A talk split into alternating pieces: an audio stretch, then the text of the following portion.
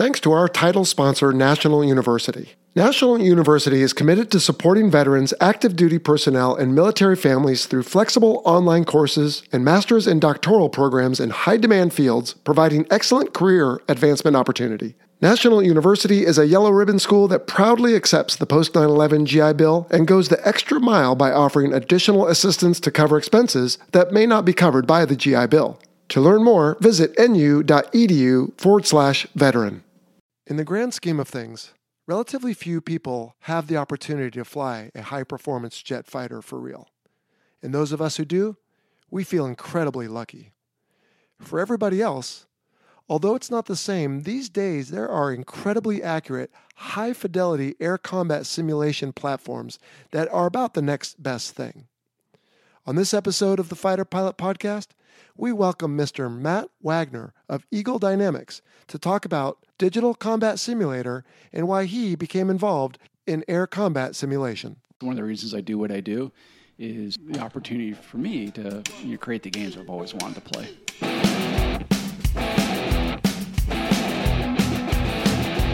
Welcome to the Fighter Pilot Podcast, the internet radio show that explores the fascinating world of air combat, the aircraft, the weapon systems, and, most importantly, the people. Now, here's your host, retired U.S. Navy fighter pilot, Vincent Aiello.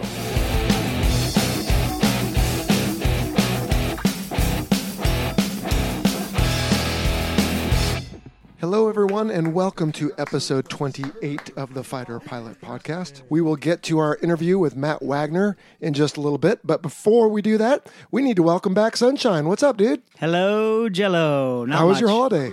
Fantastic. Went down to Orlando, Florida, and visited Mickey Mouse. Well, you must be happy. It is the I'm- happiest place, they say. Happiest and most expensive place, yes, sir. Well, as I've been telling people, this was your retirement honeymoon. Indeed. So probably money well spent. I'm sure your daughters oh, enjoyed it. absolutely. Yeah, their smiles were worth every penny. Well, we're going in uh, November, so we'll be getting the, the full data dump from you. Absolutely. Anyway, what else is new? Anything? No, just uh, a retirement officially starts. I should say I finish officially November 1st, and I picked up a job with uh, a consulting firm. Right. And I'll be working out of the house. Okay. Oh, out of the house. Oh, dear. Yes, Let me know how that goes. Well, our guest today on this episode works out of the house, and it seems to work for him. So hopefully, we'll make it work for you as well.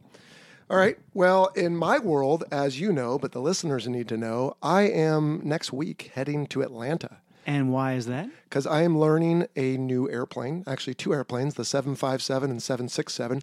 It's like a dual NATOPS qual, two for one. And I guess the uh, Rhino and the Growler are that way now. They are indeed. Okay. So anyway, I'm learning a new airplane with my airline capacity, and I don't know how busy that will keep me, but I assume it'll be a lot. So I'll be leaning on you to help us out here, dude. Absolutely. Lots of sim time for you, huh? Oh yeah, well, sim times and exams and briefs and debriefs and oral exams and the whole bit. So Wow. we will be, uh, I will be dealing with that, and hopefully, though, we can still keep the episodes coming. And like I said, maybe you can help out with a little bit of that. Sure thing. So, anyway, some announcements for this week. Patreon. We always like to talk about what's going on on Patreon. And Sunshine, did you know Mr. Eric Otterson has been our air boss? That is the highest level That's epic. Nice job. for Eric. four months in a row. Oh no, I didn't realize that. Did you not know that? No, yeah, this dude is keeping Eric. us afloat. Uh, we sent him the advertised pictures twice, and now he's getting a polo and a few other goodies. So he's just been very generous, and we are trying to reward him, and we thank him. And he's not a very demanding air boss. He hasn't been real specific with which topics and all that. He's just happy to help, and he sits back. So that's pretty cool. That is excellent. Thank All you, right. Eric. And then we have a new division lead, Jared, who Oh, Jared, okay. signed up in the last week or so. And then we have two new strike leads. One is Jabbers, who has his own Patreon page. People can go check out if they Jabbers, jump okay, on ours. nice. They might be able to find him. And then another is Teddy Keenan. Now, Teddy has asked us to give a shout out to a buddy of his, Dylan Keppel. He says, Dylan is, and I quote, the one who introduced me to the podcast at the beginning of the year. Hmm. He's an outstanding pilot and an incredible individual. For as long as I've known him, all he has strived for is to fly jets for the Marines. He has done everything in his power to put him in the best position to make that dream a reality. So, big thanks to Teddy for signing up, and good Thank luck you, to Teddy. Dylan. Dylan, giddy up. Yeah. All right. So we have a long episode.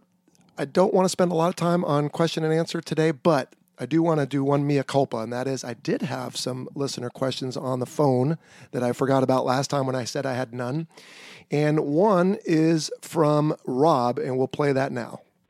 Hey, Vincent. Rob Wolbenhorst of Houston, Texas calling. I'm here at uh, Longboat Florida, enjoying vacation with my uh, Pilot podcast T-shirt. Really enjoying your podcast out on one of my exercise walks. My question: As a civilian pilot, when you're flying up in the air, I see uh, contrails from most uh, airliners flying overhead. So, as a military pilot, when you guys are up in F-18s at high altitude, are you guys leaving contrails, or what do you do to not leave contrails to give away uh, your position visually? Just thought I'd ask uh, that question. Thank you. All right, so again, that question comes from Rob, who, by the way, has provided me some very good images for our daily Instagram posts. Thank you, Rob. I've seen them. Yeah, we Yeah, uh, we give him credit on there. So, Sunshine, before we answer this, tell us quickly what are contrails? So to me, contrails are going to be uh, well, the combustion process in the engine is not complete. So what comes out the back will be a, a myriad, we'll say, of different elements, and one of them is going to, or compounds is going to be water or condensation nuclei. So you have unburned jet fuel, let's say uh, carbon chains, if you will, coming out the back. Well, they act as condensation nuclei, so the water that's in the atmosphere or that's from the exhaust can actually collect onto the condensation nuclei and then freeze because of the low temperatures. So what you have are basically clouds forming out of the back of the exhaust. It's not a dumbing agent that we put out to try to get the populace under control. Not to my knowledge. They think that's what we do in the airlines, and I just think that's hilarious. I, you know, conspiracy theorist. But all right. So to answer Rob's question, Rob, we really can't avoid the sensation, if you will, that Sunshine just described. We have to deal with it just like the airliners do, except, of course, there is a tactical ramification for us. And to answer your question, what we'll do is if we have, let's say, a division going out to do air to air work, we will detach Dash 2 and he will start a climb and we'll keep an eye on him. And at some point, if contrails begin to form, we will use his call sign and say to him, You're marking. Because marks, if you will, are the good guy com brevity term for it, and cons are the bad guy com brevity term for that sensation. And it's not a sensation. I don't know. Phenomenon. Thank you. Okay, I knew that wasn't right. Anyway, so then he, so what Dash Two does is he reads his altitude at that moment, let's say thirty-two thousand feet. Then he continues to climb, and if at some point the contrails stop, then we tell him as such, and then he reports that altitude. And if it's, let's say, 39,000 feet, then we know that the cons are between 32 and 39. And so, Rob, to your point, we try not to operate there if we can help it in an air to air type environment and even surface to air considerations. We don't want the people on the ground knowing our altitude if they know where the cons are. And so we try to avoid, in that example, 32 to 39,000 feet. Cool? Fair enough. Okay. Thanks for the question, Rob. Yep. All right, and we only have time for one email question this week. This is the oldest email in our inventory. This is from Rob Evans in Catonsville, Maryland. He submitted this back in May, Sunshine, but he has submitted multi part questions, so sometimes we only do one part and let everybody else have a chance. Anyway, Rob wants to know why do some squadrons refer to themselves as the quote world famous whatever, insert squadron name here. Oh, Okay, well, Jello, I've never been in a squadron that purports to be the world famous, but I can hmm. tell you that when I look at squadrons like that, I kind of think, did they have daddy issues? so all I mean by that is no, no, no malice, obviously, toward them, but Right. it's really there's no formal qualification to become world famous. Hey, did they uh, capture Saddam? Did they blow something up? No, it's nothing like that. Right. It's kind of just a moniker that gets tagged on by somebody, and it kind of sticks because they put it on a patch, and then all of a sudden it proliferates. Sure, it, they are because they say they are. Exactly. Yeah. I don't know. When I read this question, I thought of the movie Elf, where Will Ferrell's character walks by the little hole in the wall, nasty coffee shop. Yeah, world's best cup of coffee. Congratulations. So, hey, you're world famous. Congratulations. So, Yeah. Yeah, I can think of at least one squadron, maybe a couple others, and then a VFA anyway, and then a couple helicopter, I guess, squadrons. But yeah, I don't think there's really a good uh, reason for that, Rob, other than they say so. exactly right, Jello. Okay. All right. So let's get to the interview. Now, a couple caveats before we do. First, it is with our first non military, non pilot, but Ah. no big deal, Mr. Okay. Matt Wagner of Eagle Dynamics, DCS Variety. fame. Yep. And The interview itself is like an Oreo, essentially. We'll have a standard beginning and end that everyone's used to from the podcast. And then everything in the middle is me kind of just giving some first impressions while I fly the simulator for the first time. So, that being said, a couple things. Number one, the audio quality isn't fantastic and there's a lot of downtime. I've done my best to make the audio better and to edit it, but it's still not going to be great. So if you don't find a lot of value in that, don't be afraid to use the little 15 second advance button. I love it. And when you hear good audio again at the end, you'll know we're back to the normal stuff.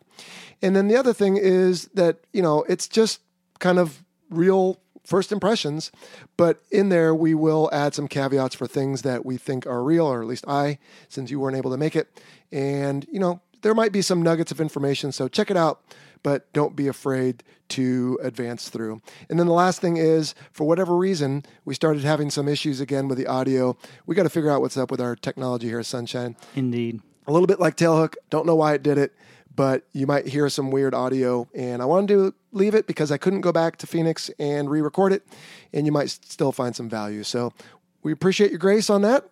We And- do, and, and I don't want you to sell yourself short though on your commentary, your running commentary, if you will, because uh, back when I went through test pilot school, the Air Force test pilot school, we would work on different modules, if you will, academic modules, and one of them was handling qualities, and you had to do just what you did. You, hey, you're given a series of control laws. You're going to fly it for a high or low gain task. You have to fly it, evaluate it, then talk about it. So your style, if you will, was very similar to what we did in test pilot school. Oh, great. Well, hopefully the listeners will find some value. All right, with that, let's jump to the interview on air combat simulation gaming with Mr. Matt Wagner. Giddy up.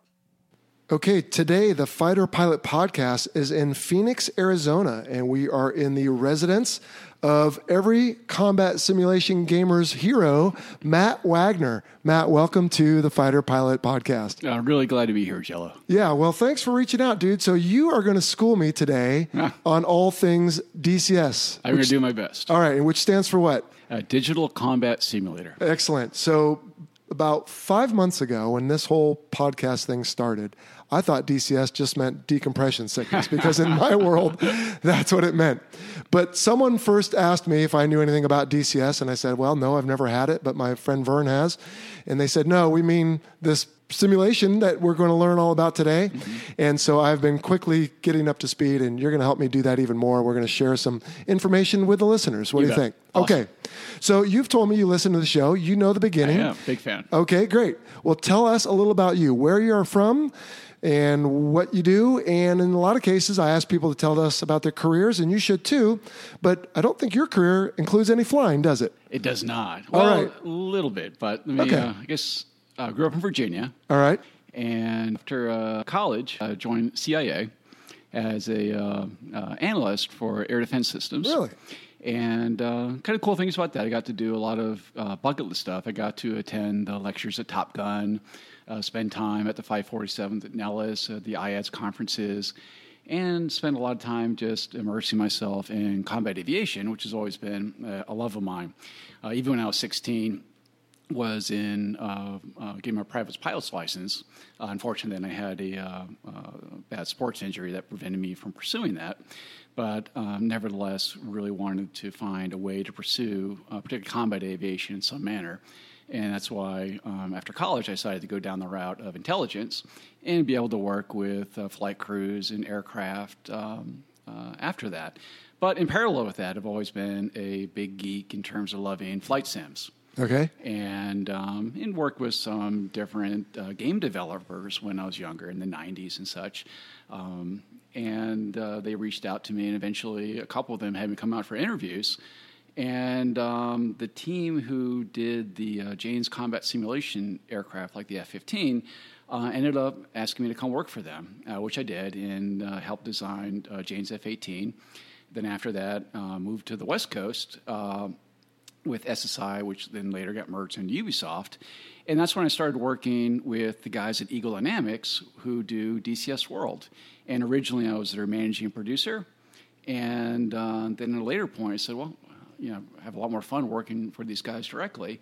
And that's what I've been doing for the past geez, 12 years now. Wow. And you have the good fortune of working from home most I of the do. time. Yeah, I couldn't go back to an office now. Well, thanks for having me. This is a beautiful home. No, so welcome. I'm glad to uh, be here learning about this with you. So give us a quick summary. I mean, I think a lot of my listeners know, but for the guys like me who don't, what is DCS World? So DCS World is technically a free-to-play game that you can download from our website or Steam, and it comes with a large map of the Caucasus area and uh, two free aircraft, a Su-25T, which is a Russian attack jet, Yeah, the Frogfoot. exactly, as well as a TF-51D, which is kind of the unarmed two-place uh, Mustang Okay. and you can you know download it from our website or Steam, play it around, see how you like it, see how your your uh, computer handles it, and then if you enjoy it, then you can actually purchase additional aircraft, uh, maps, campaigns, and so on. So um, you know, try it, see if you like it, and if you like it, um, you can try Hornet out. You know, Sure. try flying around the Persian Gulf. Um, you fly anywhere from a Spitfire or a, uh Focke-Wulf to a F-86 or MiG-15, and then up to modern day jets like a Hornet or a MiG-29 or Su-27. So, you know, the idea behind DCS World is also to uh, look at different eras of combat avi- aviation over different um uh, areas. So again, going from World War II to Korea, eventually we're going to be fleshing out the Vietnam era of Phantoms, and we already have the MiG-21, hopefully a MiG-17 at a later point, and then into the modern day, which is kind of where we started. Um, originally, uh, DCS started with the uh, Ka-50 uh, Black Shark attack helicopter, then the Su-25T, and then we were growing out since. Um, but even prior to that, we had products like the original Su-27 uh, flanker for the uh, PC, and then after that, we went into um, was a game called Lock On, which was more of a uh, survey casual game, which featured eight different aircraft, and we published that through Ubisoft, and it was very successful and very popular. But it was at that point then that we decided we want to self-publish and go down our own road, and that's when we started DCS World. Very cool. And how, I want to know, do you make the aircraft so realistic? In other words, the F 18, as many modern fighters, are classified into many regards. But you have, I think, and now we're going to go try this in a little bit. For me, I've never tried it, but from what I understand and seen some videos on YouTube, sounds like you guys have nailed it. How do you engineer the simulation so accurately? Well, there's different components. Um, there's the graphical element, whether it's the external aircraft in the cockpit. Then there's the avionic systems of how you're working the radar, the sensor systems, the steam gauges, everything else. And then, of course, there's the flight model. Uh, those are kind of the three basic elements. Now, obviously, the first part, the graphics, um, that's prim- primarily done through a lot of research in terms of uh, photos and videos and having SMEs who have actually flown the aircraft who um, can give us advice about what looks right, what looks wrong. Um, in terms of the avionics, there's a, a surprisingly amount, a large amount of information publicly available. Um, the Legacy Hornet NATOPS, probably everyone and their uncle has a copy of that, which you can get probably about 80% of what you, you, what you need right there. It's that remaining 20% when you're starting to go into the weapon systems and the avionics, the EW suite, and things like that. Obviously, things get much more sensitive, and we have to be very careful. And I, honestly, actually, one of the reasons why I work for this company is particularly with my intelligence background. In many ways, I act as a firewall to make sure that nothing of a sensitive nature um, worms its way into the retail product. And in terms of doing those systems, it's a combination of finding, you know, no, no kidding public information um, that's not ITAR controlled or in any way classified. And then there's, you know, also, honestly, we'll sometimes look at previous projects, even, you know, the previous Hornet game I worked on, you know, almost 20 years ago. And it's kind of a combination of pulling all those things together to kind of create the simulation um, that's believable. And of course, there's always going to be some elements that, from a security point of view, we're going to either we can't do, or we're going to have to modify. There's just really no way around that. The last thing in the world I want is you know black helicopter landing in my backyard taking me away. And then the final element, of course, is the flight model, and that's one of the trickier ones. There is a fair amount of um, you know, good EM, not actually not an EM diagram, those are going to be classified, but some polar charts of what to expect with the Hornet. Um, part of it then comes down to having actual pilots fly um, the simulation. Obviously, we have to be very careful again about um, not revealing too much uh, capability um, when it comes to the Hornet. You know, of course, there's some sensitivity in its you know really uh, high angle of attack, slow speed fight capability, and we don't want to give too much away, obviously. Sure. So you know sometimes we'll have the information, but we're going to have to be uh, diligent about how accurate we make it. And that was the next question I was forming in my mind for you because in my case, I have 25 years of experience, and a lot of that is classified. And I have to Yeah. constantly filter what I can and cannot say. Absolutely. Are you suggesting you guys have certain information that you can't disclose and you have to also figure it out? Or because in your capacity, I would think the only thing you guys have would be the general consumption or unclassified information. Generally, yes, but if you look hard enough, you'd be surprised how much you can find out there in, in a kind of a gray area. Really? Yeah, actually, uh, disturbingly so sometimes.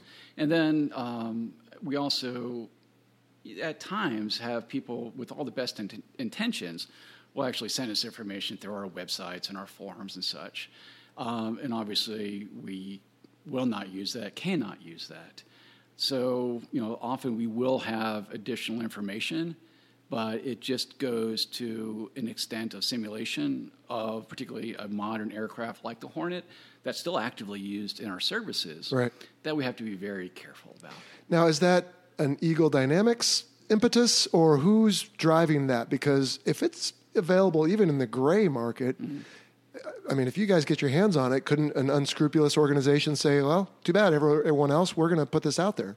I mean, Technically, they could. Uh, Right. If you know where to look, it's scary how much you can actually oh find yeah, out there. right. Yeah. I remember when I was retiring, they said even if you find something Mm-hmm. on the internet that you know is classified, you know, they said, "Hey, if you can tell us, that's great, but Mm-hmm. don't acknowledge it, don't ignore it, Yeah. don't just."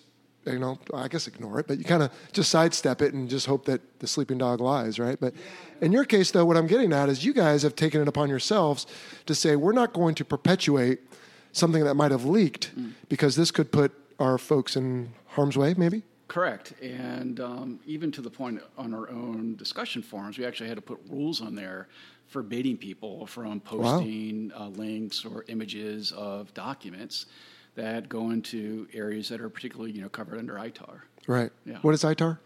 Oh, I can't remember the, the exact a- acronym, but it's basically uh, the transfer of uh, technology and information Okay. of a military nature Sure. uh, outside the, uh, the U.S. and its allies. And then earlier you said EM. I think we mean energy maneuverability Oh, diagram, sorry. right? Well, yeah, EM diagram. Yeah, right. So Or, um, no problem. I, like I said on previous shows, I spent a lot of my time on the show explaining acronyms and jargon. So anyway, just to put that to bed, though, on behalf of my brothers and sisters in arms who are out there in harm's way, thank you because a, a less scrupulous company might be willing to just put it out there if it'll make them a buck.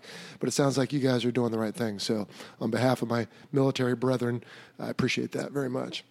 So tell me about the reception of DCS World. I mean, how many people use it? How many, I don't know if you can measure it, but how many hours per day or how many downloads or how many people?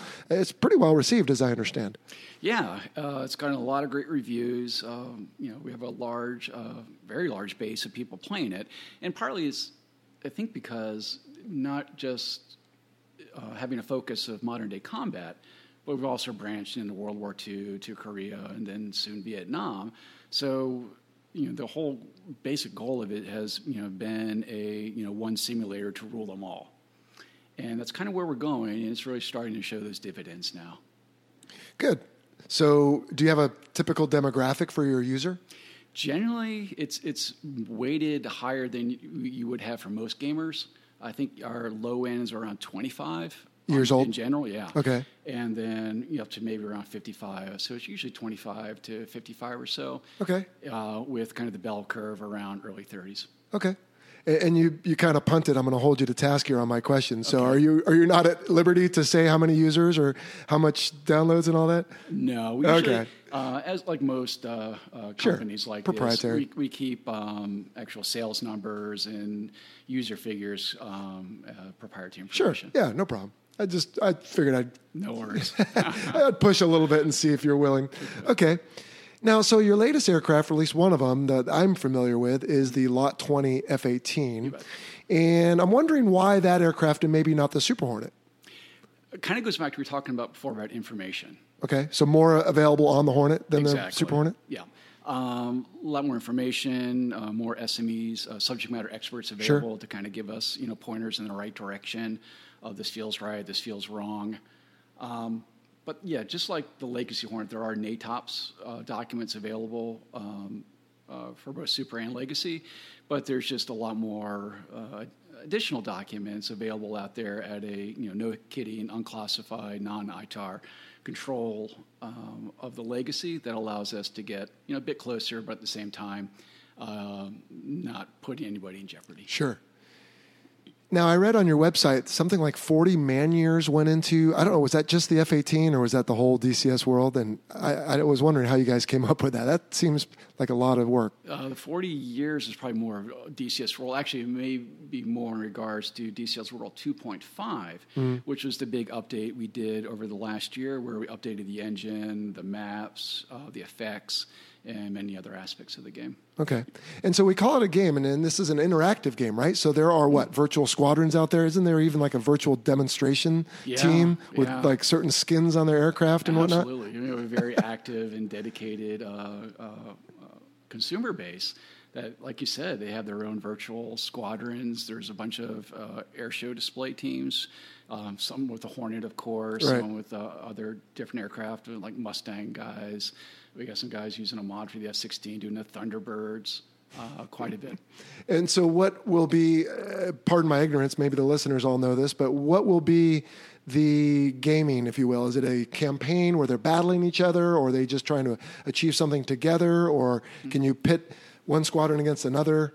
So there's both single player and multiplayer options. So if you're playing single player, you can just jump into an instant action mission.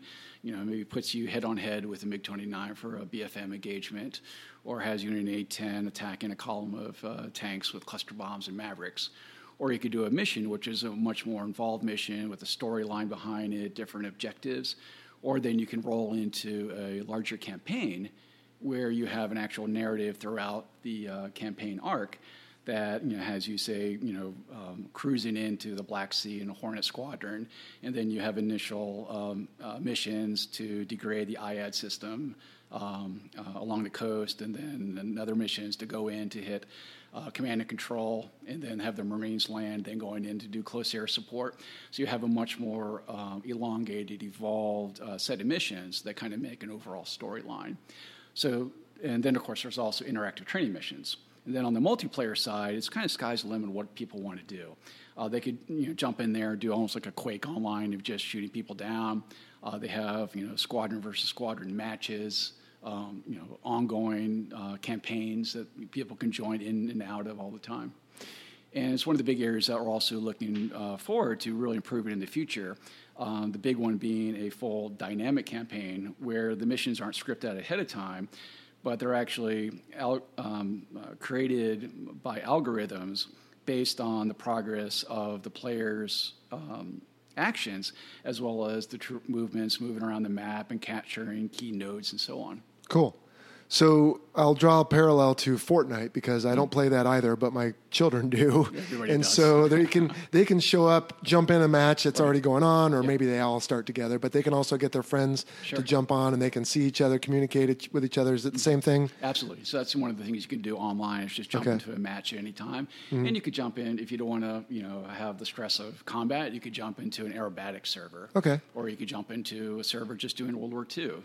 Uh, so there's a lot of great servers out there uh, offering different types of missions for different types of people. And also now there's carrier qualification with the F-18. Is that correct? Absolutely. So that's one of the key parts of the Hornet, of course, and one of the, to me, probably the most fun part is doing uh, the CQ. For sure. Well, But we'll get you in the Hornet doing that soon. Well, in fact, that's what I was just looking for the words on here is I've never played, I guess we can call it, right? DCS. You have a setup in your room over here. Mm-hmm. So why don't we hit pause, go jump in front of that thing? And I think it'd be interesting if we either set up a microphone or I might just have you hold it for me, Matt. And let's start this thing up. I mean, one of the One of the facets of this show, the Fighter Pilot Podcast, is we tried to bring realism and authenticity to air combat to the listeners. And so we talk a lot about movies because they sacrifice that a lot. And you, DCS Eagle Dynamics, have tried to do that with the F 18. So let's go jump in it. And I would like to provide some feedback for folks as we start it up and fly it around and, and see what my impression is, having, having never flown the simulator before. That sounds awesome. Okay.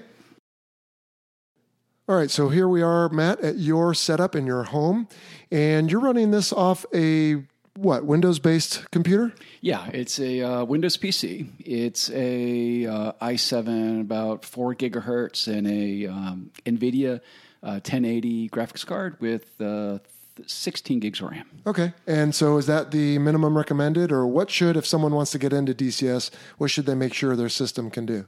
Uh, well, a minimum you could play um, with a like i7 or i5, maybe around like 2.5 gigahertz, a 1070 card, and 16 gigs of RAM. But you'll have to lower down some of the uh, the details and the resolution. But if you really want to play in all its glory, um, you'll probably want to have a system kind of what uh, I have here. Okay, and bigger is better for the display too. Obviously, if we're going to play a flying simulation game. Yeah, it's Wonder 4K, but even more so, it's pretty outstanding in VR. Okay, now I'm guessing you, this being your home office, have some sort of FireWire or direct connection. Does it work okay on Wi-Fi? It does. It does. Okay. Um, yeah. Yeah, we always struggle in my household. We don't have great connectivity, and I'm not a master at that kind of thing. So we always rely on my 17 year old. He usually gets us up to, up and running. All right, so let's get this thing going. What do we got to do first? Okay, so we'll first look on the desk here, and you may notice right in front of you, you have a replica of an F-18 uh, Hornet stick. I see that. Yes, and that's actually a uh, Generation 4 prototype of the Thrustmaster t- stick that they're working on right now. And Thrustmaster is a company who's making gaming what components? Peripherals? Yeah, peripherals. Jo- okay, joysticks and driving wheels and rudder pedals and things like that. Okay, and this does look very much like an F-18 stick. Of course, the material is different because it doesn't need to be flight worthy for real. Mm-hmm. So, all right, and what else do we have? And then on your left hand, we have a replica of an A10C throttle that will be standing in for the Hornet throttle for now. So, if someone wants to be into this gaming, obviously not a mouse and a keyboard is going to suffice, right? Uh, technically, you really can uh, play it with a mouse and keyboard. And actually, uh, very recently, you've been um, rewriting uh, the control method of using the mouse and keyboard to make it much, much more playable. Hmm. But that being said, we certainly recommend a, uh, throttle and hopefully at least a, I'm sorry, stick and hopefully a throttle to make the experience much easier and feel just much sure. more authentic. Okay. Okay. So what we're going to do is we're going to go ahead and start her up. And we're simply going to do that by double clicking on the icon up here. And this will start DCS World. And you can think of DCS World as almost like a uh, operating system, where DCS World itself is like a like Windows, mm-hmm. and then we have the different modules, which are all displayed along the bottom of the screen. They can be different aircraft and different maps as things. Uh, to take the analogy from Windows, like uh, Word and Excel sure. and so on. So in the bottom here, we can see we have an A10, uh, a Falco 190 combined arms, which is our ground element, an F5 Tiger 2, uh, F86 Sabre, of course, our Hornet, uh, the BF 109 uh, uh, uh, Dora, Black Shark 2, and, right. and, so on. Many, many different modules spanning different eras. Click on that F 18. I'm familiar with that one so right now we have the wallpaper up, and what we're going to do is we can play either instant action, we can create a fast mission, play a mission, or a campaign. What we'll do is we'll go into an instant action mission here. All right. And then we have all the different aircraft listed. We have the maps we can play the mission on, and then individual missions on that map. So we're going to go ahead and let's go into uh, how about uh, over Nevada? Sure, I've done a couple tours there. Okay, and we'll just do a. How about start on the ground? We'll do it. Have you do a cold start? Yep. So we're going to hit the cold and dark, and it's going to load up here. Okay. So now we're gonna, you're going to be using the mouse here to um, click on the cockpit. So one of the nice things about most of our DCS World aircraft is all the cockpits are fully interactive. Every button, every switch, every lev- lever is fully interactive. So now you're in the uh, the cockpit of a Hornet, and you're also using what's called Track IR, which allows you to uh, move your head to essentially move your POV uh, in the, the simulation. So when you look down, you look down in the game, you look up, uh, you look up in the game. And it's not just down. I'm going to get away from the microphone to do this, but if I lean Exactly. over here to the left or lean back to the right where the microphone is to Exactly. have It's, better uh, audio, then it does that too. Yeah, it's full six degrees of freedom movement. And the cockpit looks uncannily accurate. I don't know if that's a real word, but let's see, 165407. I don't know if that's a real jet, but It this is. looks, is it? Yeah, I think it's uh, Yuma right now. Okay. Well, this between the smudges on the DDIs and the just the way some of the knobs and stick are worn off of the black paint and various things, this looks very much like my old girl. Ah, nice. That's what we want to hear. All right. So, is it ready to go? I can just It reach is. down here. So I'm not going to say anything. We're going to see how well you do here. Okay. Well, as I recall, after doing, of course, the pre-flight and everything in, you jump uh, everything else. You jump in, you uh, strap in. I'm going to skip all that part. The first thing I would have done in the old days is, and by the way, it knows where I'm looking because I'm wearing this hat with that Exactly. thing you were talking about. So when I click it, it's turning into an icon. What? It's giving me an option Yeah, for that. it, it'll tell you that's switch. a clickable element. Okay. So I, I would usually go back and check the, what was that? The UBAT first or the EBAT was Mm-hmm. aft, and then go up to the other one. I'd also do a, a fire test. We'll skip that in the interest of brevity. All right. So we got the battery switch on. Next, we'll look over here at the APU, and of course, we have an imaginary plane captain. We'll tell him the signals. So three fingers, APU's coming up. I hear some audio in the background, so it sounds like you have some audio clips as well as We to go actually with everything do. else. We actually got a, ro- a lot of really good uh, samples from the audio, and uh, a lot of that's because we actually have a license directly with uh, Boeing Aircraft, and they delivered us a lot of the no kidding uh, sounds from the jet. Really? Yep. So I wish I'd have met you at the beginning because I was looking for an F-18 APU startup Ah. for my opener of the podcast. Oh, no kidding. And I ended up having to buy something online, and someone even asked me the other day what aircraft it was. I said, honestly, I don't know, but it gets the point across. So if you're willing to share that audio file, I may have Yeah, to see if I can bum it off you. All right, so I've got an APU green light. That's a good thing. Yep. So next thing we'll do is crank the left. And we're going to look inside. We've got the RPM coming up, just like the good old days. Usually the flight controls will start bumping. Anyway. All right, so at 15%, we can bring the throttle around the horn. Is this So to do that, you're going to uh, press uh, right Alt and Home at the same time. All right, there it goes. We've got oil pressure, RPM, temperature, fuel flow, nozzles are opening. All right, looks like a good start. Turn on the DDIs. Oh my gosh, you even have the little bitching Betty, as we call Oh, her, yeah. screaming, pull up, pull up right at the beginning. Exactly. Trailer Park uh, Tammy. All right, so we look at our cautions, make sure we don't have a ladder caution because that means someone didn't start the uh, or shut the ladder, and nothing is wrong with the left engine. So I did do that wrong. See, look already, it's been two years. I started the left before Yeah, the right. I'm supposed to start the right first. about Yeah, no, it's just me not having done it in two years. All right, so let's start the other one. So we're gonna go back here to crank right. Mm-hmm. All right. You can go ahead and uh, get your uh, INS aligned. Uh, hold on, don't tell me where that is. That was wasn't that down here? Yep. INS, there you go, ground. Oops. So your FCS page, you got a bunch of uh, X's on that. Sure. We can reset that if I recall right down here. Yep. All right, both engines are running. He's going to check everything. We'll skip all that. We'll go to flaps half. That's what we'll take off in. We'll set the trim to, let's see, so I could do that probably right here. Uh, on the uh, the rudder trim, the silver button on the top, press that, and that sets your steps. Okay. Twelve. Sure. Just like just like regular. Yep. Okay. So we check all that out. We do our flight controls. Uh-huh. We make sure everything's ready to go. All right. This sounds and feels and looks very authentic, Matt. Okay. Very well done. You can go ahead and uh, close the canopy now with this uh, switch on the right wall. And then if you uh, look at caution the goes away. Very nice. if you look on the uh, canopy frame, you can see the mirrors. You can click on those to bring the mirrors down if you want. Whoa. All right. Very good. Okay.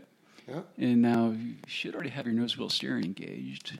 If not, that's just this guy here. Exactly. Yep. All right, yeah, so you NWS see that is on. HUD, Yep. And Get your you time it, on. You get your uh, nose wheel steering high. You Uh-huh. do. Yep. Very good. Okay.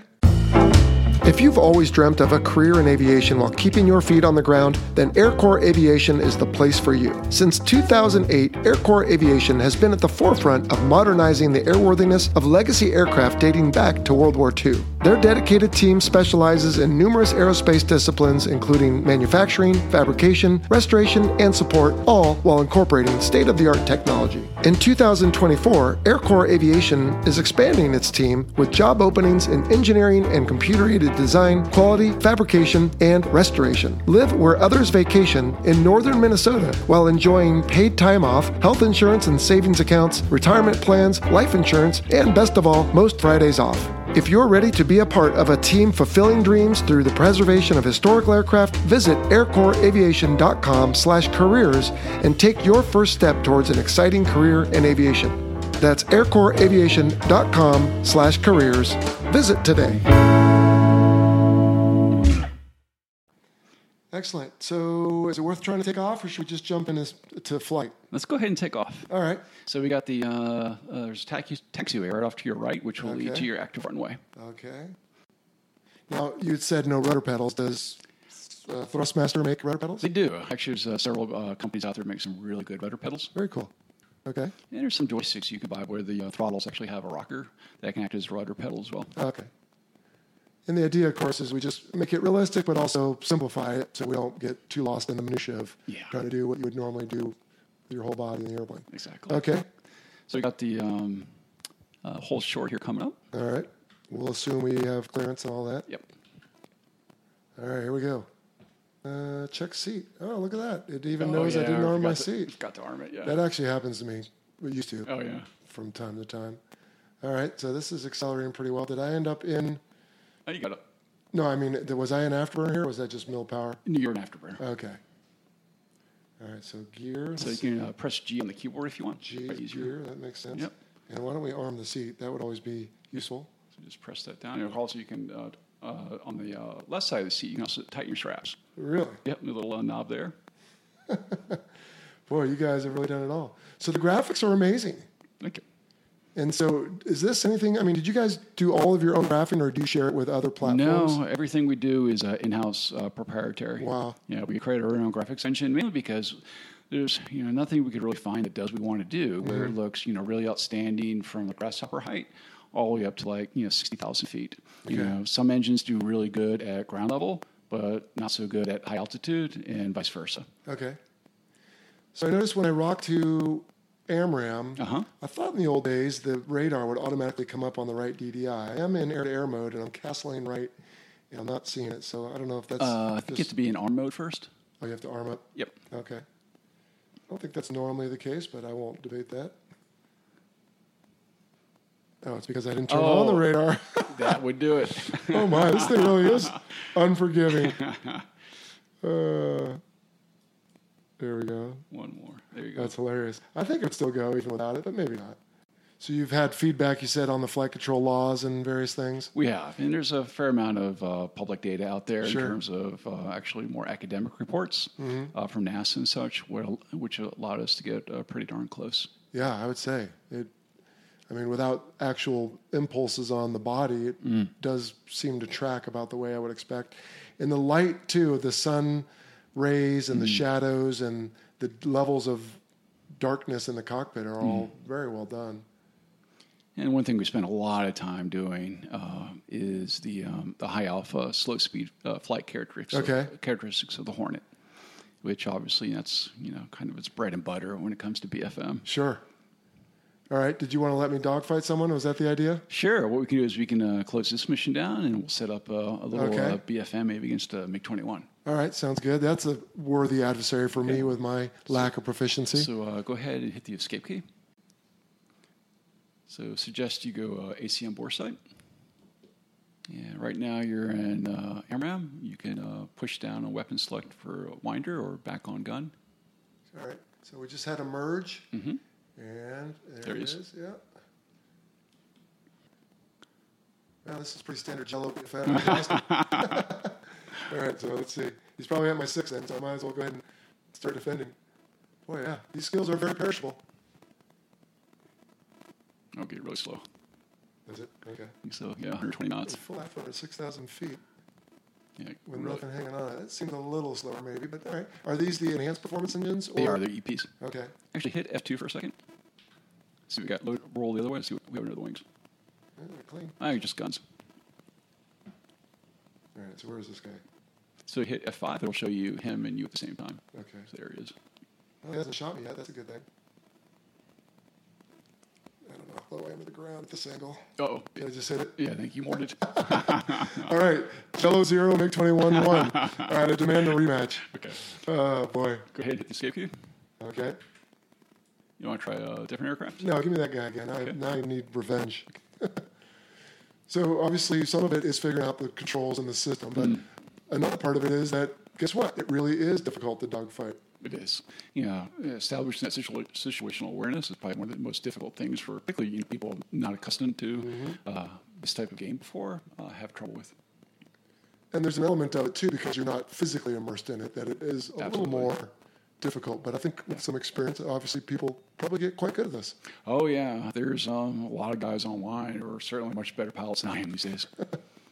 Well, right now, this computerized MiG 21 is better than me.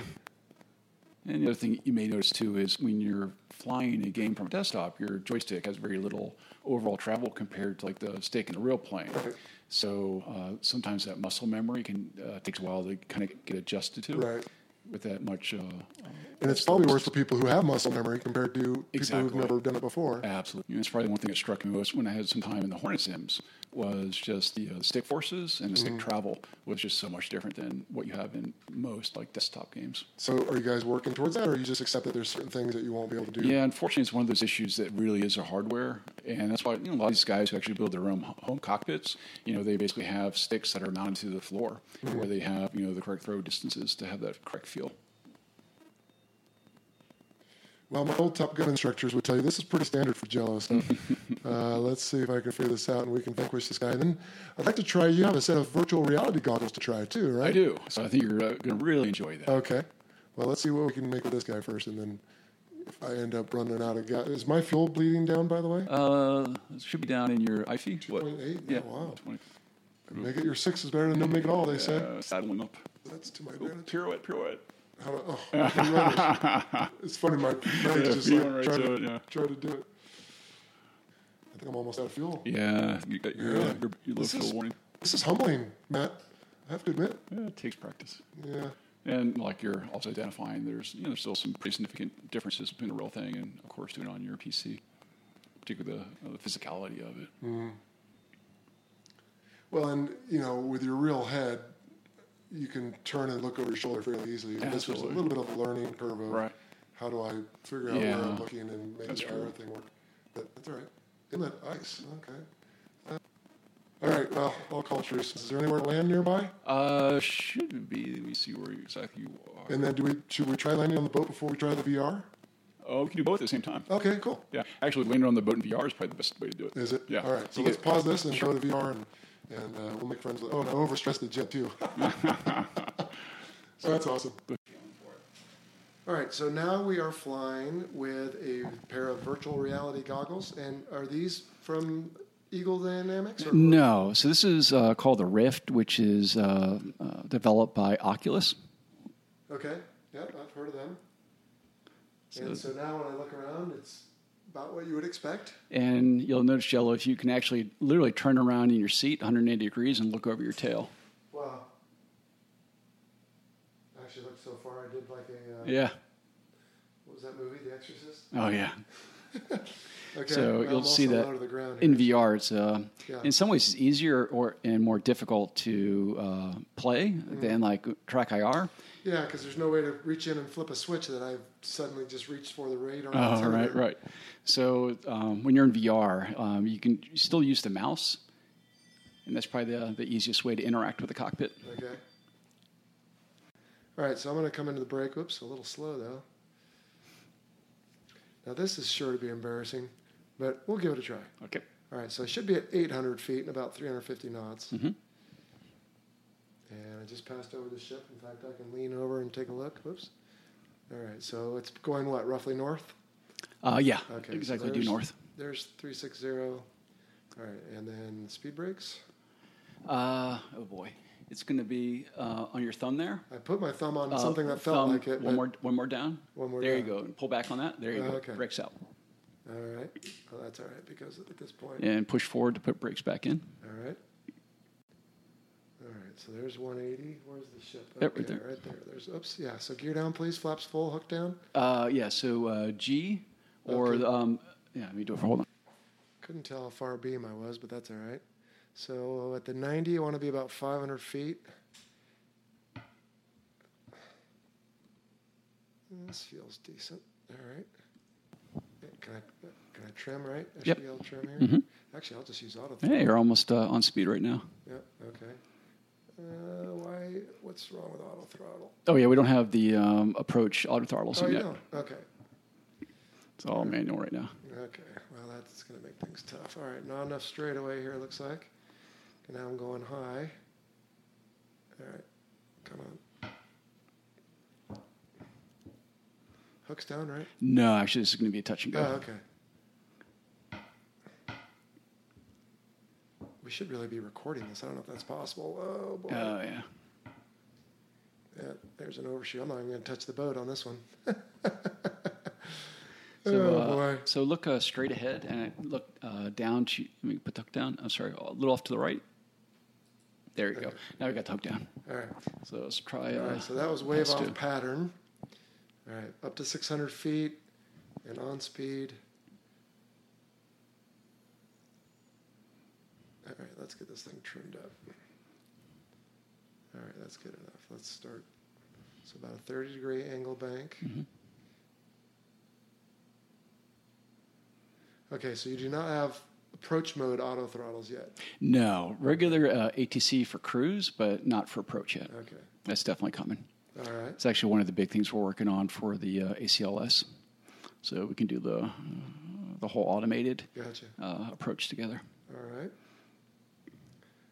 I'm finally trimmed up here. Let me take some of the angle bank out. What are the wins? Can you either specify the wins or does the game do it for you? Um, you can actually create missions and uh, make the winds from any direction and almost any speed you want. Wow. You know, uh, all different types of weather patterns as well: cloudy, fog, uh, socked in, uh, thunderstorms, snowstorms, what have you. Yeah, well, it's a lot more fun when you're in your in your living room than it is in Oh, real yeah, life. I Let me tell you. No All right. for your life. But I can see, I mean, this is very realistic, Matt. Um. I can see where people who didn't have the chance to do this for real yeah. could certainly find joy in this because Yeah. it is very accurate. Yeah, well, that's also one of the reasons I do what I do, is because it's you know the opportunity for me to you know create the games I've always Sure. wanted to play.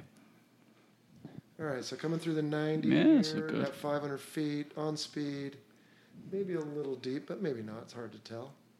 I'm going to keep my angle bank in. There's the radar altimeter. How's the VR feel to you? It feels very authentic. Yeah. Yeah, it feels good.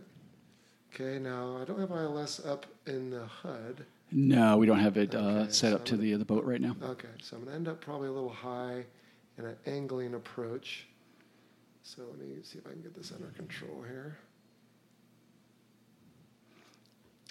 Either I do or the system does make me want to end up on an angling style approach. Mm-hmm. So come on, don't get, A little low. yeah. Tax you one more. Pretty standard. hey, but I'm on center line. There you go. Yeah. Oh, wow. Yeah, your first hook down approach was a success. No, it was my second. I waved off on the first one. Hook down. Oh, hook down. Yeah, sorry. I missed that part. All right, very cool. Now, will this thing catapult me too? Uh, yeah, we can uh, go ahead and raise the hook and uh, taxi over to one of the cats. All right. The- only thing the carrier deck is missing is the hive of colored shirts of the various people that all have different jobs that we talked about on a previous podcast Yep. episode. And actually, that's one of the big things working right now is actually a fully animated living deck Wow. with all the different green shirts, the mules, everything. Okay. How close do I have to be here? Uh, pretty darn close. So you're going to have the uh, the launch bar right ahead of the uh, shuttle. okay. So I probably went too far. probably yeah. well, we can we can actually restart and do a, Okay. a, a launch from the very start. All So go ahead and hit escape. So we'll do a cat launch. And so I assume either the game or some plugin has the ability to record what you're doing, so you can make YouTube videos. Absolutely. So I do quite a YouTube vid, uh, bit of YouTube videos myself. Okay. So what I do is I, there, there's embedded uh, NVIDIA Mm-hmm. uh, software for the graphics card that I can record everything um, I play. Then I can you know convert to a YouTube uh, video later. Cool. All right. Okay. So you're on the cat, essentially ready to go. So all you're gonna have to really do is once you go uh, uh, full throttle, it will essentially automatically give the cat officer the signal to go ahead and, and launch you. Okay. But one of the things we're working on now, kind of concept we are talking about before with the populated deck, is also you know the full launch procedure Right. of you know kind of the whole orchestra of the guys you know uh, going around the aircraft, setting up, uh, setting up the uh, the launch bar and the holdback and everything else. Okay. Now I wonder if you go to reject one on the HUD Mm-hmm. and then back to norm. I believe that resets the peak G. I don't know if anyone. Oh, interesting. that, Actually, I did not. I didn't know that. Yeah, That's I'm pretty sure it does. let's go, It's take a look over here, right where I'm looking, right? Yeah, yeah, yeah. Up, yep. Otherwise, do you? Let's see. And then go back. Right. Yeah, there you go. Yeah, I did. I used to always do that because I hated looking at peak G Ah, at that point. nice. I didn't really care. okay. All right, so I'm going to go to full power. Oh, okay. Uh, we go not back. ready? Um, Sorry. probably too late. We want to go ahead and set your probably your trim for takeoff. Actually, is it already? I think it actually. Yeah, sorry, it's 16 on the stabs. Okay, Yeah, yeah. I'm sorry. that's all right. Uh, flaps are at half. Yep. Yep. Okay. Sorry. Good to go. Is up. Okay. So, thro- oh, the throttles do advance when I advance your Oh, yeah. That's cool. Same with the All right, stick. So launch bar, I'm looking. There it goes. Okay. Uh, so the launch bar was still down. Oh yeah, I didn't raise it up. Nope, but it raised up on its own. But Right. that's generally in real life something you would do. Yeah, before. exactly. Okay. All right, I have to try another landing. Okay. Uh, let's see though. Uh, is it still three six zero? Uh, yeah, I think so. Now who's the audio's kind of down, but who's talking? Is that the air boss or someone? Uh, yeah. So again, part of the, uh, the whole carrier operations is also all the new uh, uh, radio comms Okay. uh, for you know case one, case two, case three as well. So and hopefully we'll have a really good voice actor for the LSO. Yeah, I wonder if we should talk about that or not. The um, the throttles are very smooth, which Mm. is a testament to their manufacturer. Mm. I would say in real life though they have a little bit of a granular feeling because hmm. probably because dirt and dust and junk. Ah, oh, down. right. Sure, yeah. So they should almost impose a hmm. little. I don't know what to call it, but Yeah, yeah, yeah, a little uh, less smoothness. Right. Right, so I've been angling hmm. before. I'm going to not do too wide. On speed looks great. You, know, you can train a monkey. You can train me eventually. Yeah, it's interesting to see how fast a um, you know a trained Hornet aviator uh, takes this up versus someone who's just done games before. Okay, so that's Yeah. what I was about to ask. you. Yeah, so yeah. 48 year old male who wasn't an F 18 pilot. Oh God, I mean, it's what? huge difference. Oh, really? Okay. No, I Well, think- I feel better. Thank you. A lot of people, you know, fly the Hornet. I've seen them take days, if not weeks, to learn how to get on speed, and you just did it almost automatically. Well, like I said, some things are coming back. Yeah. Other things that are coming back that I wish they wouldn't, like crappy ball flying, but I'm trying. We got a chance on this one.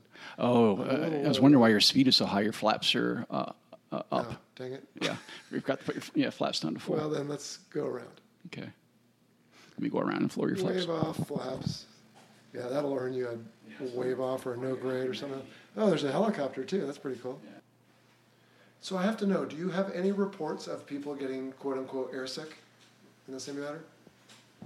Uh, not so much uh, for this specific game. Usually, when people get that airsick feel, it's usually because they're playing something in VR at a relatively low frame rate. So what happens is uh, what they see in the game movement doesn't uh, match 100% their physical movement, Sure. and that's when you get that disconnect in the inner ear, which Right. can cause that um, nauseous feeling. Yep. Yeah, we So- talked about that with Cyclone in episode six, I believe. It was. Oh, okay, awesome. I, I will confess to you, Matt. I actually feel a little bit of it right now. Oh, a little bit, yeah. That old familiar Ah. kind of metallic taste, a little bit. Just a little bit of a Ah, right, right, pit in right. my stomach, and I I wondered if it was from the flying, but it, Right. let's blame it on the frame rate. I like that. Okay. I like that answer better. Okay, a little high at the 90. Hmm. So if you are able to get the ICLS up, Sure. I'll tell you, it'll probably help your Oh yeah, your folks because they'll be able to figure out yeah. kind of early on where they're looking and how they're doing. Yeah. So right now, for example, I see the green datums, but I don't know if I'm high or low. Ah, right. Well, we can do it for the next pass. I can, we'll go ahead and put it on for you Okay. if you'd like, Uh, come on. or if you want, we can do a case three next time. Uh, ooh.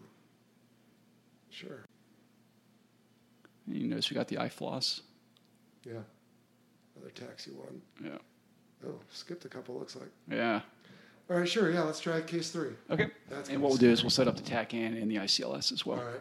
In the real jet, the peak G won't come up until it's four or greater. Ah, yeah, it is true. Yeah. Yeah. Yeah. So, but otherwise, I mean, the imagery, the proportions, the Mm. font or whatever, all very, very similar. So- Awesome. All right, so I see a light out there. Uh, let's see, we're at 31 miles. Is that right? Uh, yeah. Okay. So we'll just hold this, let's say, until uh, 12 miles. Then we would arc, Yep. and then we'd come in at 10. And in the interest of expediency, I'll just keep the throttles up. We can slow down later. Okay. All right, so we want to arc at 12, so we're going to start a little early here. Plus, it'll help us slow down. Good arc. Actually, that was one of my misperceptions that I learned in doing this product. What's that? Was I always thought with case three you'd be in your um, your Marshall stack.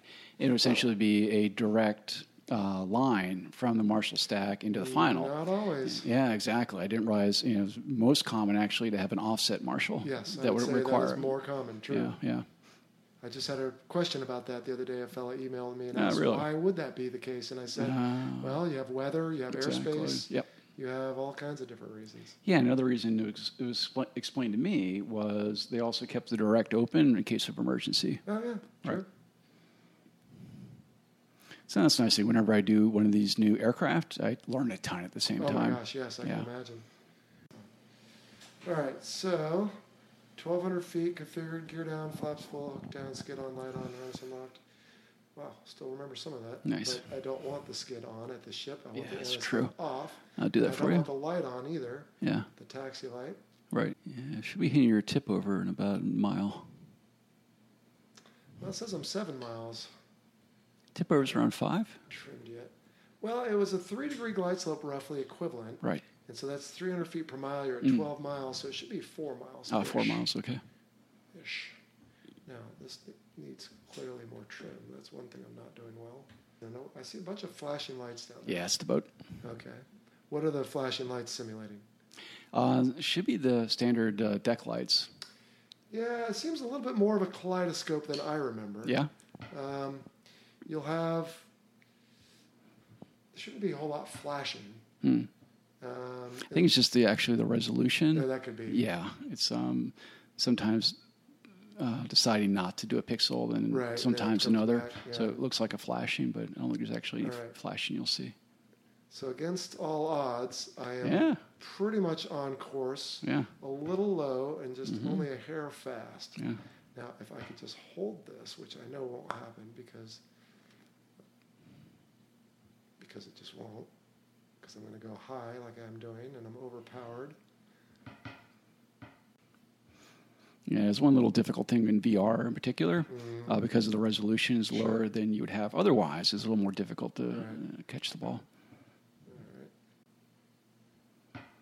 402 Hornet Ball 35 Aiello. You only say your name during CQ, Oh, I was wondering why you. you and, and I figure I'm CQing right now, so I'm going to Ah. throw it in. okay. All right, come on, don't over control.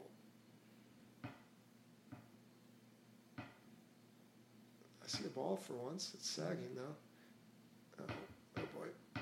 Oh dear. Uh, Oh, I think you got no. oh, bolter, bolter. bolter. Oh dear. That was looking good. it's pretty standard. Yeah, yeah, yeah. Pretty standard. All right, dude. That's a good approach, cool. I think man. I've seen enough. cool. All right. So that was humbling.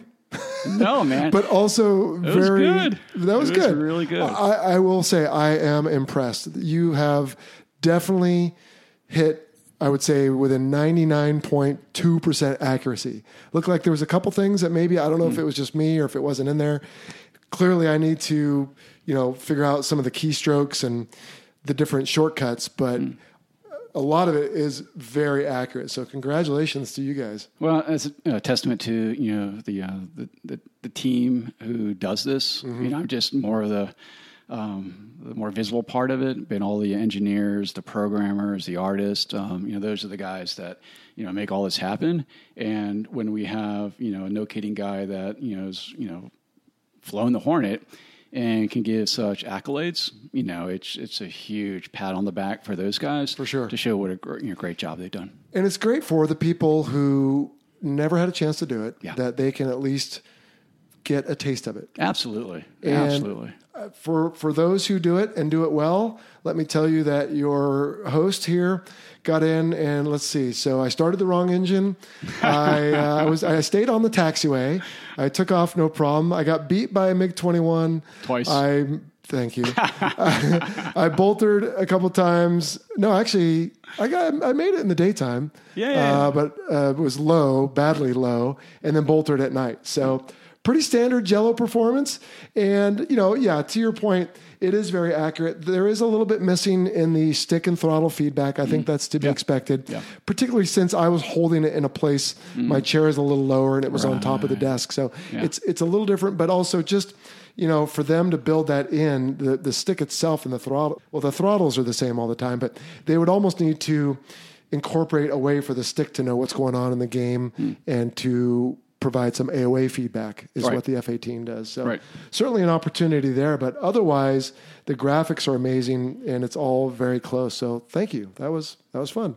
Well, you know, the thing that really struck me is that when we have someone who's actually flown the aircraft and they fly the game for the first time, of just how quickly and how easily they come to grips with it. You know, the thing that amazed me was, and it took me days, God, I hate to admit it, but almost you know weeks sometimes to get really handle of getting on speed AOA in the Hornet. But you did it with these without even trying. And it really, you know, goes to show that, you know, when you, I guess you have that muscle memory and that know-how, it just, it's like riding a bicycle. And as long as the simulation accurately um, mimics it, then really, you know, shows through that if you've really done in the real world, you can, you know, you should be able to do it in, you know, the game as well. For sure. Yeah. And I did find it a little difficult to stay on speed, and that was just me trying to get familiar with the trim Mm. Right. and a few other buttons that I would normally be able to just reach down and hit right away. But uh, yeah, no, it, it's good. And I can certainly see why people would want to build themselves, you know, mock cockpits Yeah. because you could essentially have everything right there. And so those components, I'm guessing, are available. Is it also from uh, Thrustmaster or Yeah. others? So what we're using here today is, you know, the Hornet stick. It's uh, still in prototype stage. It's not for sale yet. Okay. Um, but uh, I can't speak for Thrustmaster, but hopefully soon. And I think people are really going to love it, uh, particularly for the Hornet and the uh, Warthog sti- uh, throttle. It's been out for a while, and you know, for now, it's a it's a really good uh, analog uh, for Hornet's uh, throttle. Excellent. Yeah. And so, what does the future hold for the game itself? So the biggest things working right now, of course, is finishing up the Hornet.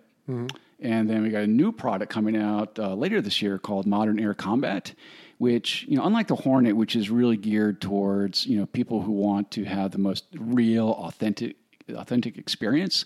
Um, while it's great for those folks, you know, a lot of folks out there, you know, are a bit maybe intimidated. Um, they don't really want or have the time for a huge uh, study period to learn the aircraft. So um, Mac is designed more for people to kind of come in and have fun. Um, but also use a lot of the same uh, technologies and assets that we use in DCS but it gives people kind of a more uh, easier way to kind of enter our kind of general space of simulation. Okay. Yeah. And so, also adding, I'm guessing, new maps at some point. Yeah, yeah. And any new aircraft on the horizon you can tell us about? So one of our partners is developing the F-14 uh, Tomcat, All right. both an A and a, a B version. Okay. Uh, so that's uh, going to be awesome. Another developer is uh, developing the F- F-15E Strike Eagle. Okay. And then on our plate, you know, of course, Hornet's the big one right now, but also working on Mi-24P Hind, uh, the AH-1F Cobra, Okay. uh, P-47D Thunderbolt, and uh, another surprise we'll be talking about soon. Okay. Well. And then uh, map-wise, the the big one there is the Syria map, which, uh, given today's news, it's uh, uh, going to be a pretty interesting map, um, not just for today, today's news, but you know also, of course, you have you know the '83 operation, Mm-hmm. uh, you have all the Arab-Israeli wars uh, as well. So we think it's going to be a lot of potential for that map too. Very neat. Now, the two aircraft you just mentioned both have a crew of two. Yeah. Do you foresee in this game an opportunity where you're here in Phoenix and I'm in San Diego and you're in the front seat and I'm in the back seat of the same airplane? Absolutely. Actually, we could do that right now. Really? So we Okay. have uh, one helicopter, the Gazelle, which you can do that. And then we have the L39 Albatross, where you can do front seat, back seat multiplayer. Mm-hmm. And then we'll be doing it for the Hind, of course, in some of the older products. And then, of course, um, you know, our developers doing the Strike Eagle. I'm sure that's very, very uh, much top of their list as well. And did you notice I put you in the front and me in the back? I'm deferring to you, Matt. You're the expert. All right. Awesome. Well, what's the future hold for you? Are you obviously enjoying this? You're going to keep doing it for Yeah. as long as you can tell? You know, I've had you know other opportunities come up over the years, but boy, it's it's hard to beat what I'm doing now. Mm-hmm. It's you know this has always been a deep passion of mine since you know I was in single digits, and um, you know I can't see myself doing anything else at this point. It's it's not just a job, but it's a passion, it's a joy, Okay. and um, you know I'm very very lucky. Cool. Well, I think you have touched on something here that a lot of people obviously like, and it, they enjoy it, and it's successful. So, congratulations and thanks. And you've watched the show, you know that we always end with a call sign. I haven't even used yours, but uh, Matt Wagner, Wags. I guess that's one's fairly easy. Did Yeah, you, pretty And you being a civilian, did you give this to yourself? Well, so I've had two others over the years. Okay. So when I was younger, I used to be called Thumper. Thumper. 'cause I Okay. used to play a bass guitar in a band. And then uh, I think I mentioned uh, years ago, I um, spent some time at Fallon uh, at Top Gun. Okay. And uh, the guys gave me the call sign Spy. Spy, of course. Of course. Because you were the intel guy. Okay. Exactly. Excellent. All right, Wags. Well, thank you for opening your home and your DCS simulation game here to me today. I learned a lot. I'm humbled by it, but I can certainly see why everybody enjoys it. So, on behalf of your, I'm sure, thousands of fans of the game, thanks for what you're doing. And we look forward to all the new stuff that's coming out. Thanks, Joe. I really appreciate the time to talking to you and your listeners. All right, see ya. Okay, well, whew, another long interview, but what were your thoughts on that there, Sunshine? I really liked it. I was able to listen to the, despite the clipping and the audio issues that we had, that I liked the way that you evaluated the jet, you thought about it, and then you uh, gave your commentary on it. So really enjoyed that. There was a discussion about the Alpha command or the AOA command. You mean like the feedback in the stick? Yeah, exactly right. So with the control laws, if you will, so basically it's a, it's a, it's run by a computer. The computer needs software. The software is generated by coders. So the coders get to prioritize what the jet's looking at, and there's several feedback loops for the jet to include G's, pitch rate, and angle of attack. Okay. So the Hornet at a certain speed, or I should say above a certain speed, has something called stick force per G. So in other words, when we're flying around Jello, let's say we're flying fast, we're probably dogfighting or doing something that's very high gain. We may not have time to always look in the HUD at the airspeed. So what we can do is we have an amount of uh, force that we exert on the stick will command the jet to a certain G, if you will. So it's a maneuverability kind of input, if you will. So that's at a certain speed. As you drop below a certain speed, they start to blend in pitch rate feedback. So because as the G starts to fall off, if anybody has studied a VN diagram, so that'd be velocity versus uh, G onset, if you will, that you can, there's a kind of a corner, we call it corner airspeed, where you got stall margin if you keep pulling below a certain airspeed and you can max out the jet or max G above the certain airspeed. Okay. So when you get into that regime where you start to approach corner speed or get below corner speed where you're stall limited, then the jet is going to start to use pitch rate feedback. So you can pull on the jet and you can increase the pitch rate of the nose, if you will, which is very important. Now, for us in the Hornet, when you move the flap switch out of auto, that removes those G and pitch rate commands and induces now control laws that look for alpha or AOA, which is going to be very big for us when we're coming in for landing. Wow. And so, to your point, the stick that Thrustmaster has created, Yep. it lacks that.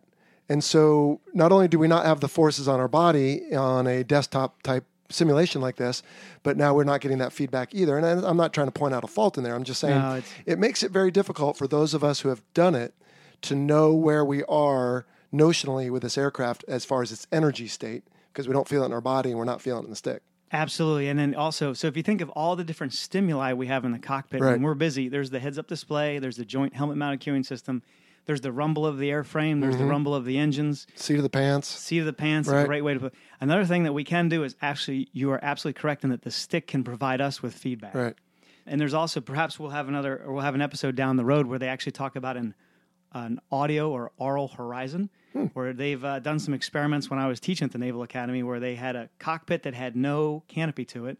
This was on the ground, but then you would listen to certain tones out of uh, different frequencies. We'll say out of each ear, and you could level the plane by listening to the different frequencies and knowing, hey, if the tone on the left equals the tone on the right pitch wise, then you're level. So there's so many different ways, and they've also explored looking at um, vibrations to put in our G suits, so that we know, hey, for uh, for example, our radar warning receivers, besides just having a tone, because we can get inundated with audio sounds, Sure. right, that they actually can have different vibrations in our chest to show, hey, or our shoulders or our back to show, hey, the threat is coming from our left shoulder, or the sh- threat's coming from the right shoulder. And this is real world stuff you're talking about, not simulation. Correct. I'm sorry. wow. This is experimental. Yeah, but that's pretty cool because I would think there could be an application for that in simulation. And what I wanted to say earlier is even in the military simulators that you and I've used all through our careers to be proficient or get caught up on something or learn something new, they don't have any motion, not anymore. Correct. And even though the cockpit is more or less exactly the same as a regular one, there's still stimuli you're lacking.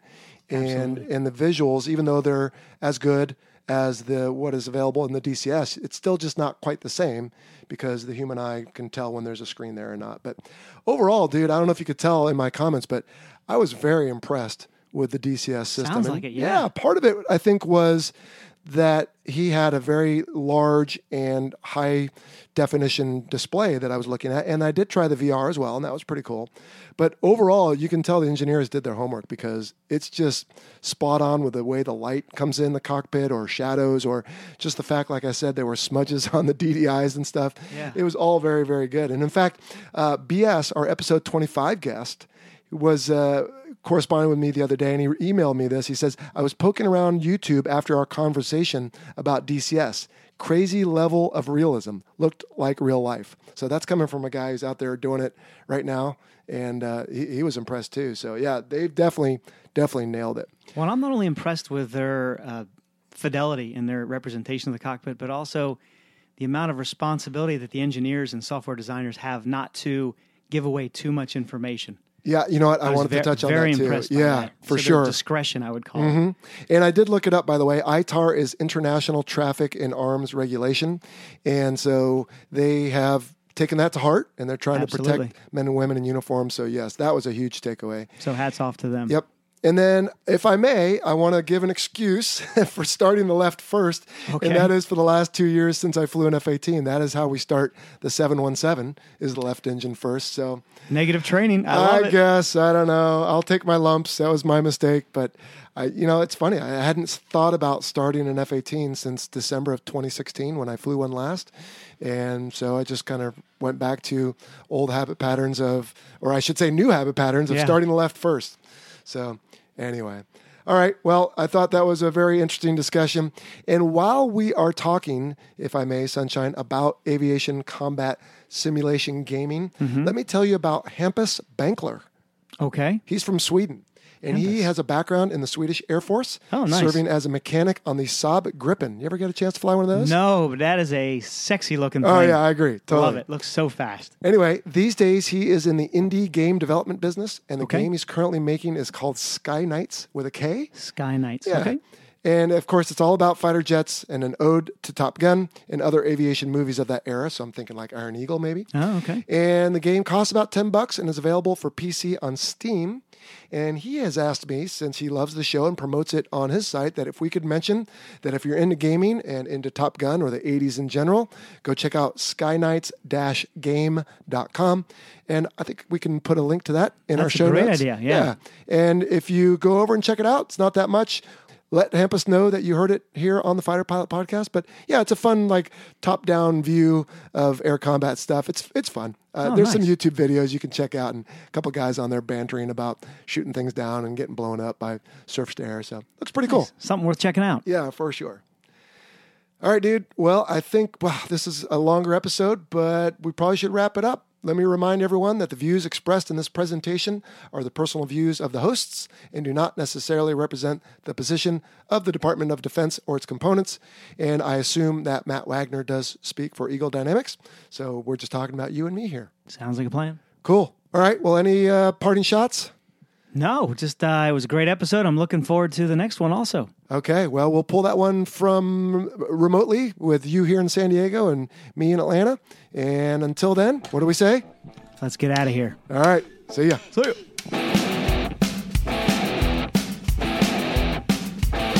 Thank you for listening to the Fighter Pilot Podcast. Got a question for the show? Send an email to questions at fighterpilotpodcast.com or leave a message on our listener line at 877 Mach 101. That's 877 622 4101. Be sure to check out our website at fighterpilotpodcast.com.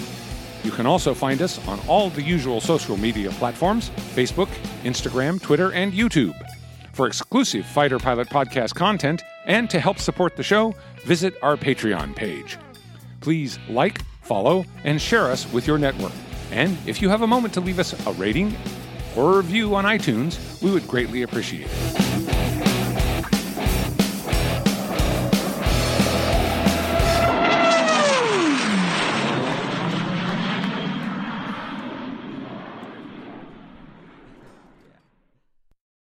Thanks to our title sponsor, National University. National University is committed to supporting veterans, active duty personnel, and military families through flexible online courses and master's and doctoral programs in high demand fields, providing excellent career advancement opportunity. National University is a yellow ribbon school that proudly accepts the post 9 11 GI Bill and goes the extra mile by offering additional assistance to cover expenses that may not be covered by the GI Bill.